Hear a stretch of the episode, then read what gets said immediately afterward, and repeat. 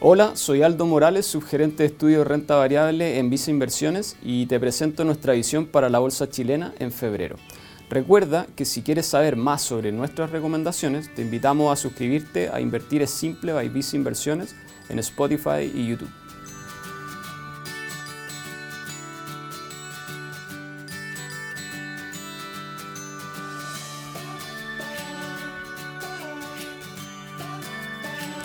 Enero fue un mes bastante positivo para los mercados accionarios globales, pero principalmente para Latinoamérica y Chile, que registraron alzas de 14 y 12% en dólares respectivamente.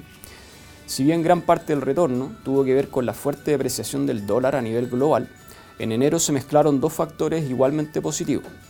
Primero, una menor percepción de riesgo a nivel global, asociado a la expectativa de que el retiro de estímulo monetario en Estados Unidos sea más lento de lo esperado. Y segundo, el fuerte rebote de 10,9% que registró el precio del cobre. Esto en un contexto favorable para las materias primas, tanto por la depreciación del dólar, los anuncios de reapertura en China y en el caso particular del cobre, producto de las paralizaciones en Perú que han generado mayor incertidumbre respecto a la oferta.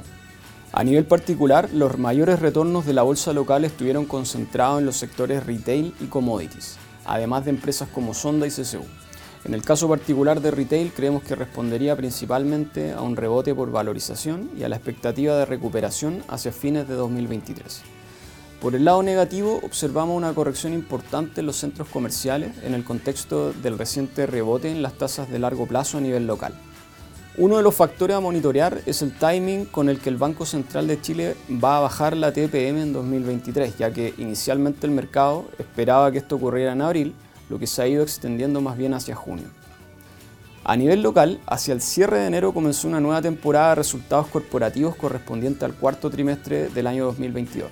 En términos generales, esperamos que sea otro buen trimestre para las empresas que componen el IPSA, con crecimiento en utilidad de 38% año contra año y 18% si se excluyen eventos no recurrentes, principalmente asociados a Enel Chile y la venta de su filial de transmisión.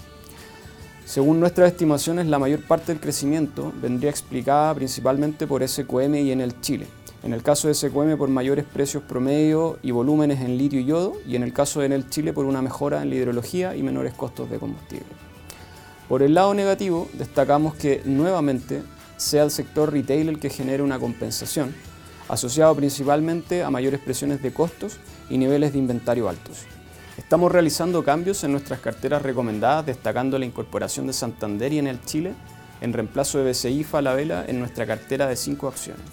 Estamos aumentando exposición a Banco Santander principalmente porque en el ratio Bolsa Libro presenta un descuento de 35% respecto de su historia, siendo el mayor descuento dentro del sector bancario.